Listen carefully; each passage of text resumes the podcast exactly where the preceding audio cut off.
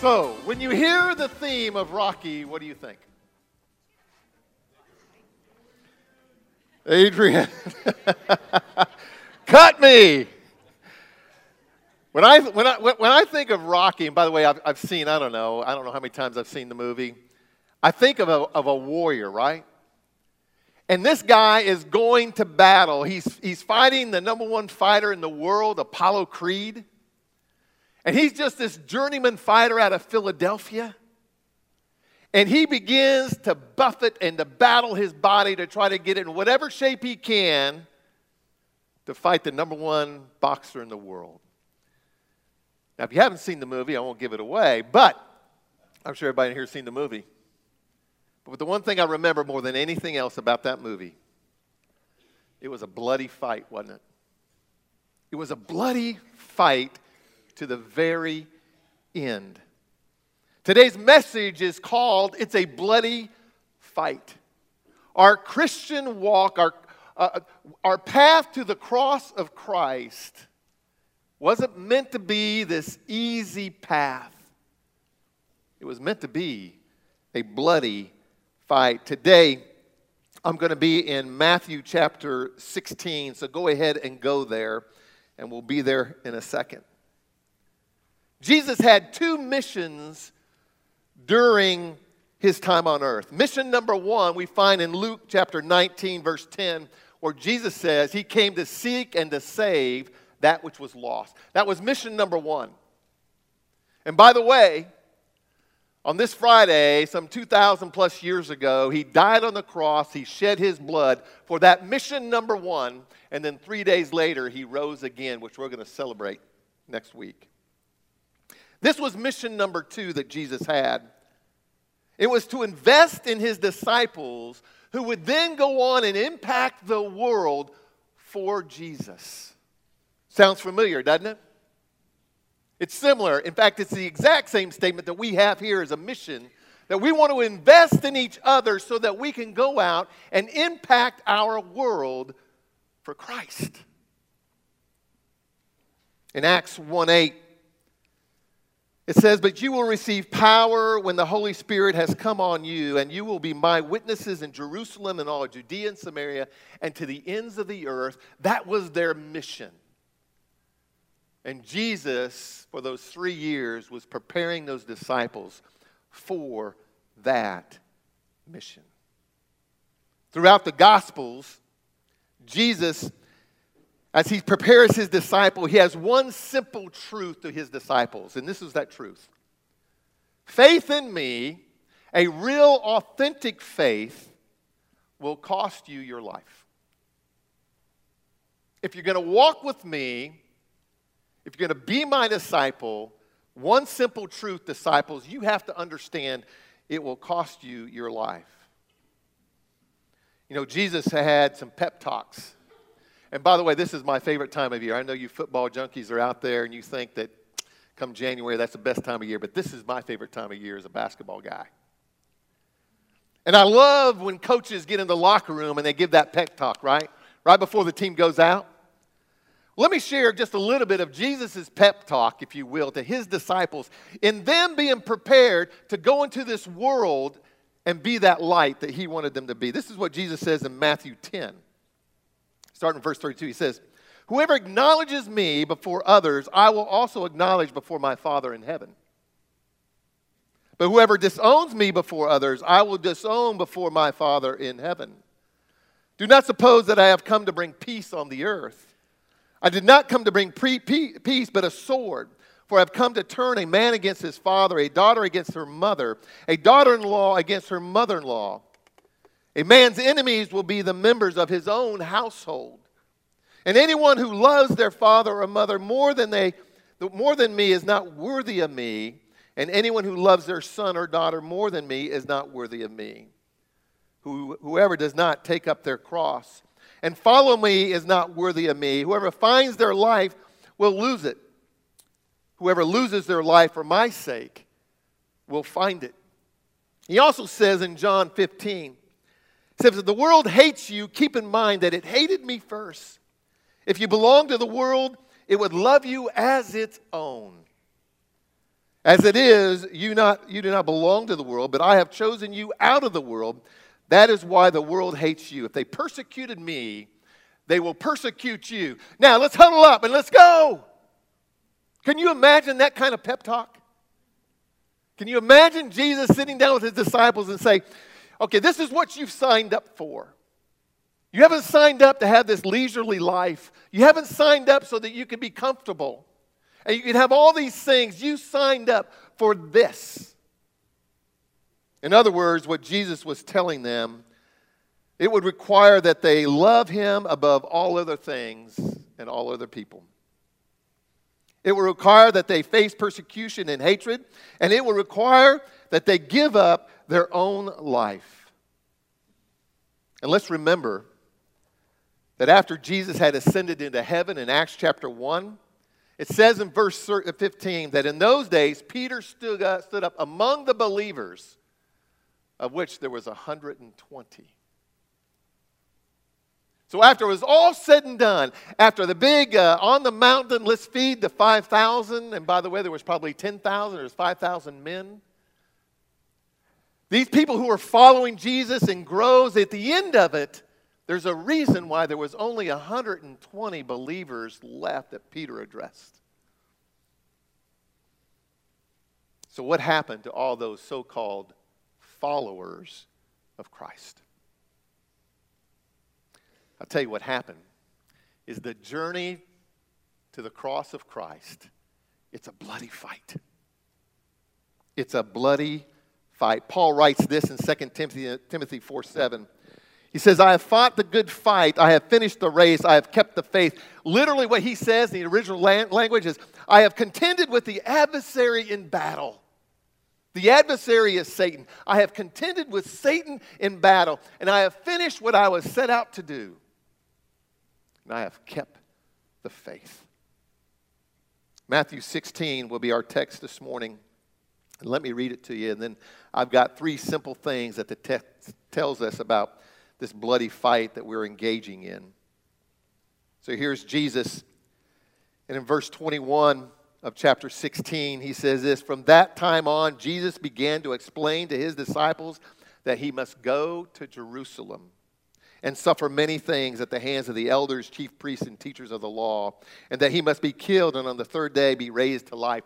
This is a pivotal point in the ministry and life of Jesus. At this point forward in the scriptures and the gospels, Everything J- Jesus does is pointing right to that cross that he's going to go.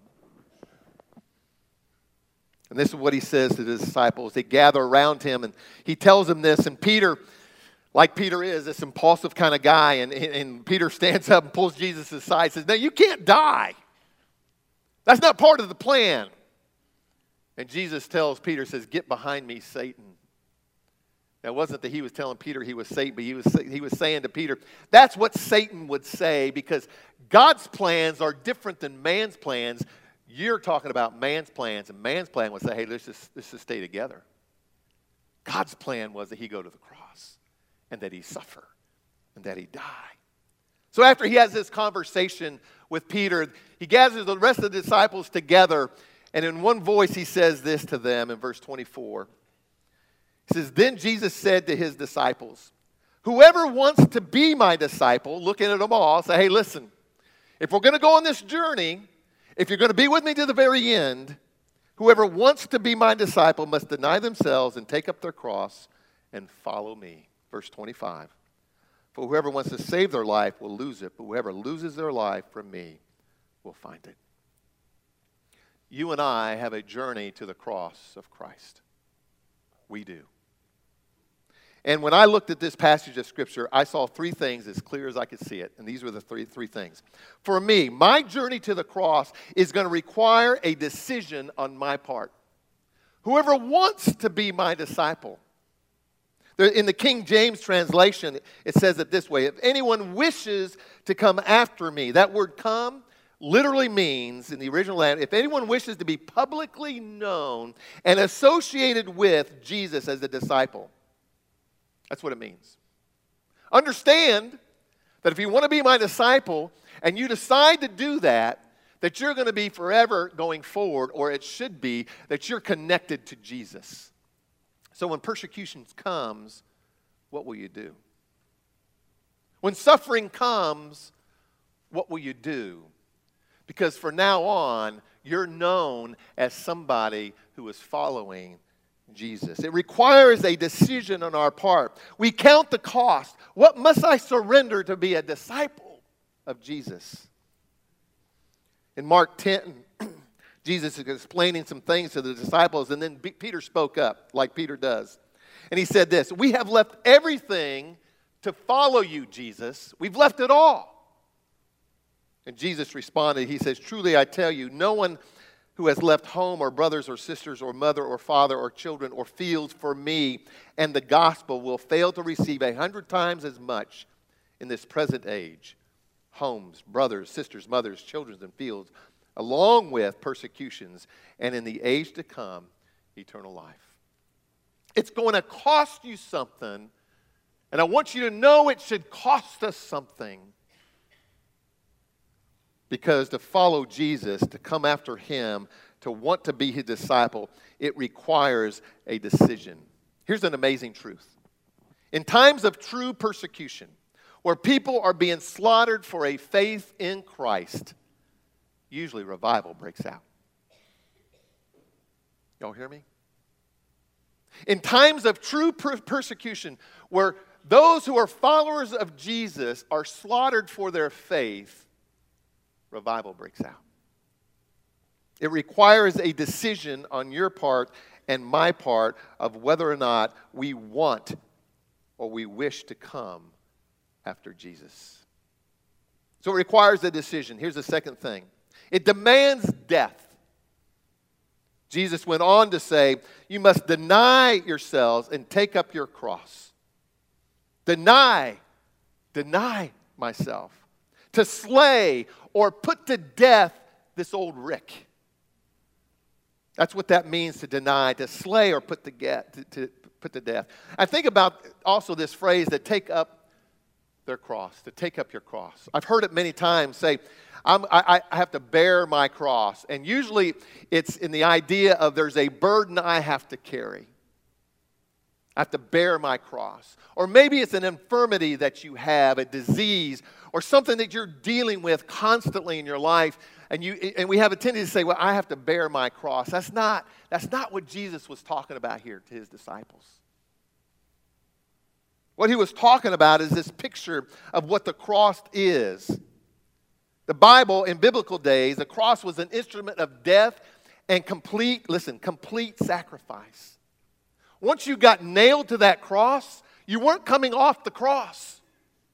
You weren't coming down. There was this picture of a complete sacrifice in one's life. In other words, to complete this thought, Jesus is demanding that if you choose to take up your cross, you are choosing to give Him your whole life, not just a piece of it. Jesus and His purpose for your life, it becomes your destination. That's what it means to take up your cross. He didn't say pick it up. This picture of taking it up means you're going to take it up and you're not going to put that cross back down. I'm not going to put Jesus back down. I am going with him. His purpose for my life becomes my destination. It demands death death to the old nature. And this is a life before Christ. 2 Corinthians 5:17 says, "Therefore if anyone is in Christ, he is a what? A new creation. The old has passed away and see the new has come." To be a Christ follower, you first have to be redeemed by the blood of Christ because his death actually brings you life. So, this old nature, this nature of a life before Jesus, it has to die if I'm going to be a follower of Jesus. You know, sometimes we make the assumption because we live in the deep south and we'll ask people, hey, listen, do you, do you know Jesus as your Lord and Savior? And we usually get this pat answer oh, yes, yes, I know Jesus. Yeah, oh, yeah, it's Easter coming up. And yeah, I know that Jesus went to the cross, and I know that he died on the cross, and I know he died for my sin. Listen, that doesn't make you a Christian just because you know that and believe that, because we know the scripture says the demons know that, right? The demons know that, and it says they don't believe in Jesus. They know that and they shudder. They're fearful.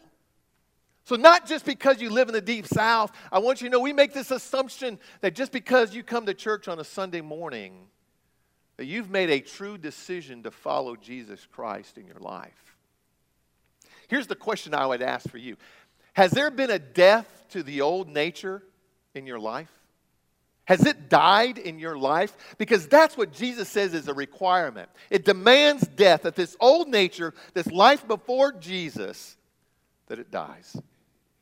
Paul writes in Galatians 2:20, he says, "I have been crucified with Christ, and I no longer live, but Christ lives in me.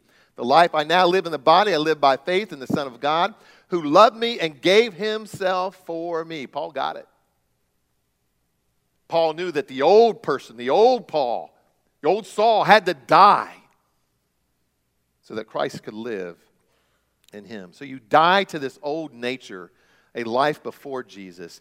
And listen, there has to be a death to the old desires. And that's a life before repentance in your life.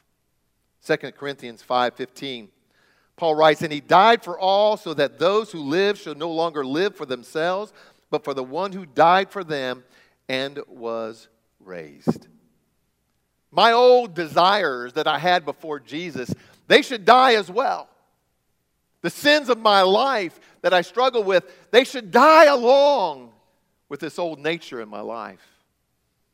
You know, I want you to know that I've been around enough and I've been around enough situations in my life that lost people should act like what? Lost people, right?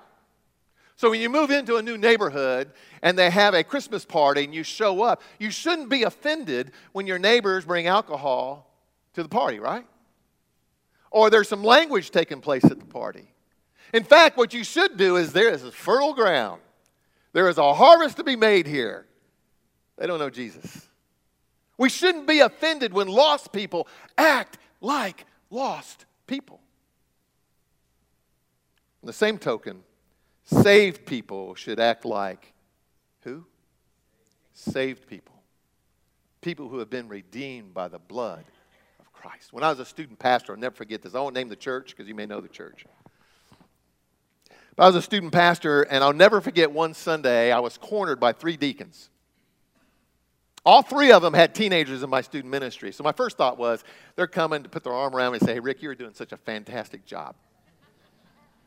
We just love you. We're, here, here's, a, here, here's, here's a gift card. Here's a gift card. You can take your wife out to dinner. Now, what I got was these three deacons who had three teenagers in my ministry cornered me and they say, You know what? We've got to do something about all these kids who are leaving beer bottles and cigarette butts in the parking lot on Wednesday nights. We don't want those kind around. I said, Really? I said, If you don't want those kind around, then you don't want me around. Because Jesus called me to go find those kids.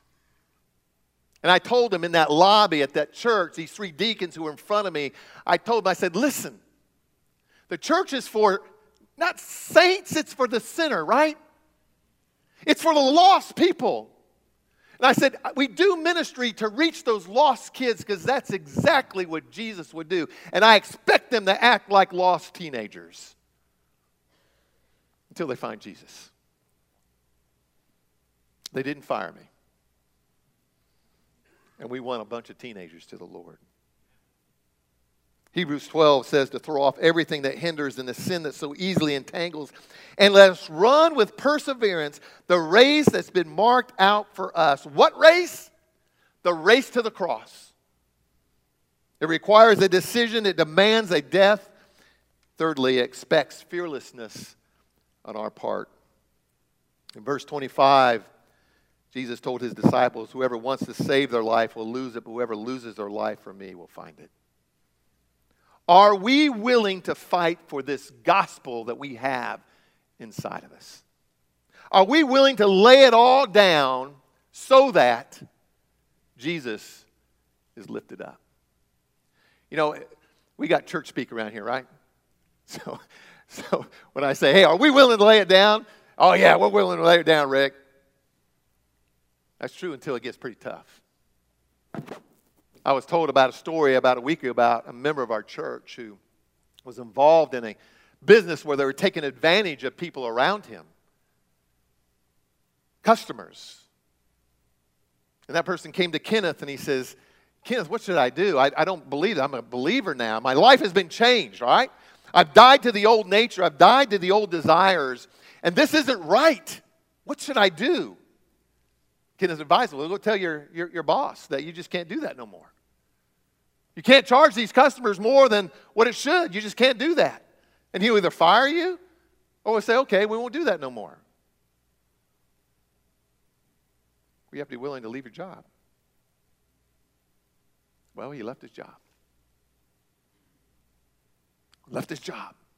It required this fearlessness in his life to leave his job. You know what God provided in his life? Another job that paid him more money. God is good. He took care of him because he was fearless in what he did. Are we willing to fight for this gospel that lives in us? I want you to turn to Hebrews chapter 11 with me.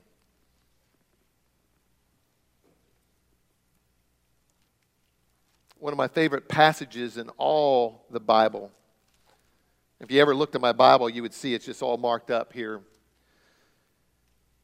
In Hebrews 11 is the author is it's kind of the Hall of Fame, and I've shared this before. It's a Hall of Fame of our faith. It, there's people in it like Enoch and Noah and Abraham and Moses and Isaac and Jacob. All the, the, the, ones that we remember, all right? All the ones we talked about in Sunday school when we were little kids growing up. Then go down to verse 32.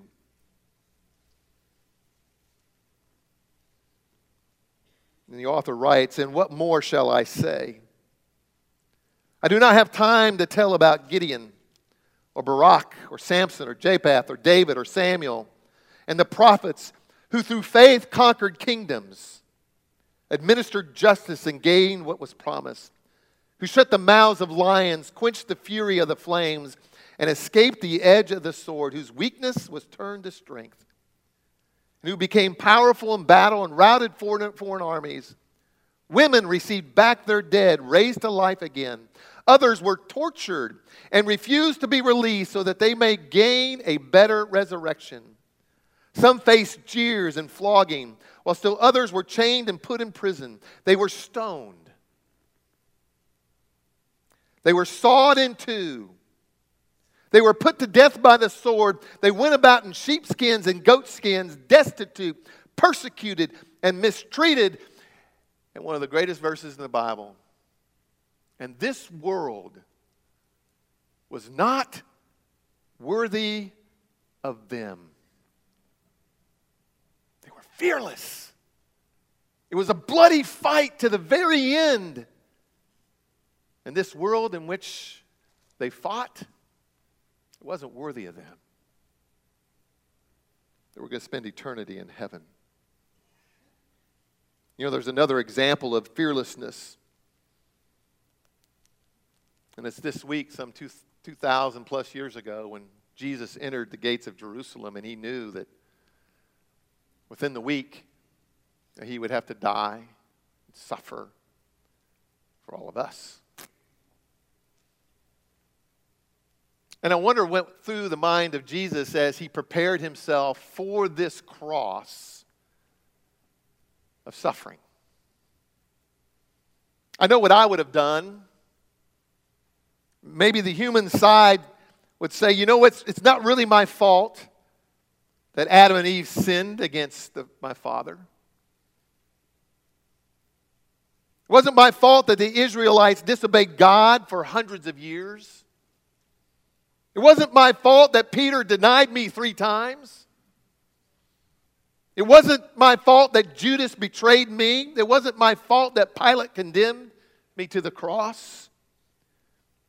It wasn't my fault that they shredded my back and laid it bare and bloodied with the cat of nine tails. It wasn't my fault that they passed and pressed a crown of thorns upon my head until it bled. It wasn't my fault that they pierced my hands and feet with nails to this old rugged cross. It wasn't my fault that they spit upon me and mocked me and that I had to suffer on that cross.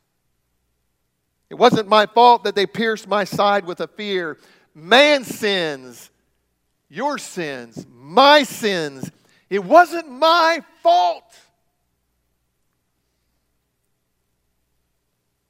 But the God part of Jesus reminded him, but it was his responsibility. It was his responsibility in the end to take care of all those things. Because no one else could do that. It was his responsibility and only his responsibility to fight that bloody fight to the cross for all of mankind. That's fearlessness. And he's asking us to do the same thing. I want you to know that I, sometimes y'all look at us pastors and you kind of go, well, you know, they got it all together. Every day they're spending all their time in the Bible and praying on their knees. And, man, listen, we're, we're just like you. We have insec- insecurities, we have frailties, we have sin that we deal with. and the interesting thing is, God has called all of us, Jesus has called all of us to that same cross. Every single one of us. It requires a decision on your part. It demands a death, and it expects a fearlessness from us. I think the question for us as we think about this week and Jesus and what he did, it's not whether or not I'm worthy, because we're not. Am I willing? Am I willing to die to self? Am I willing to take up that cross, the final destination, Christ's purpose for me? Am I willing to say yes to that? Am I willing to quit a job that Christ would not approve of? Am I willing to lay aside those things and to be fearless in my faith for the cause of the gospel of Christ? that's our question. There may be somebody in here, and I believe there always is, come to church all their life. And you know what? They've struggled every Sunday they come. Do I really have the living God living inside of me? Or have I just played the game? And then most of us in here, we've got that in our lives, but you know what? if I put myself to the test,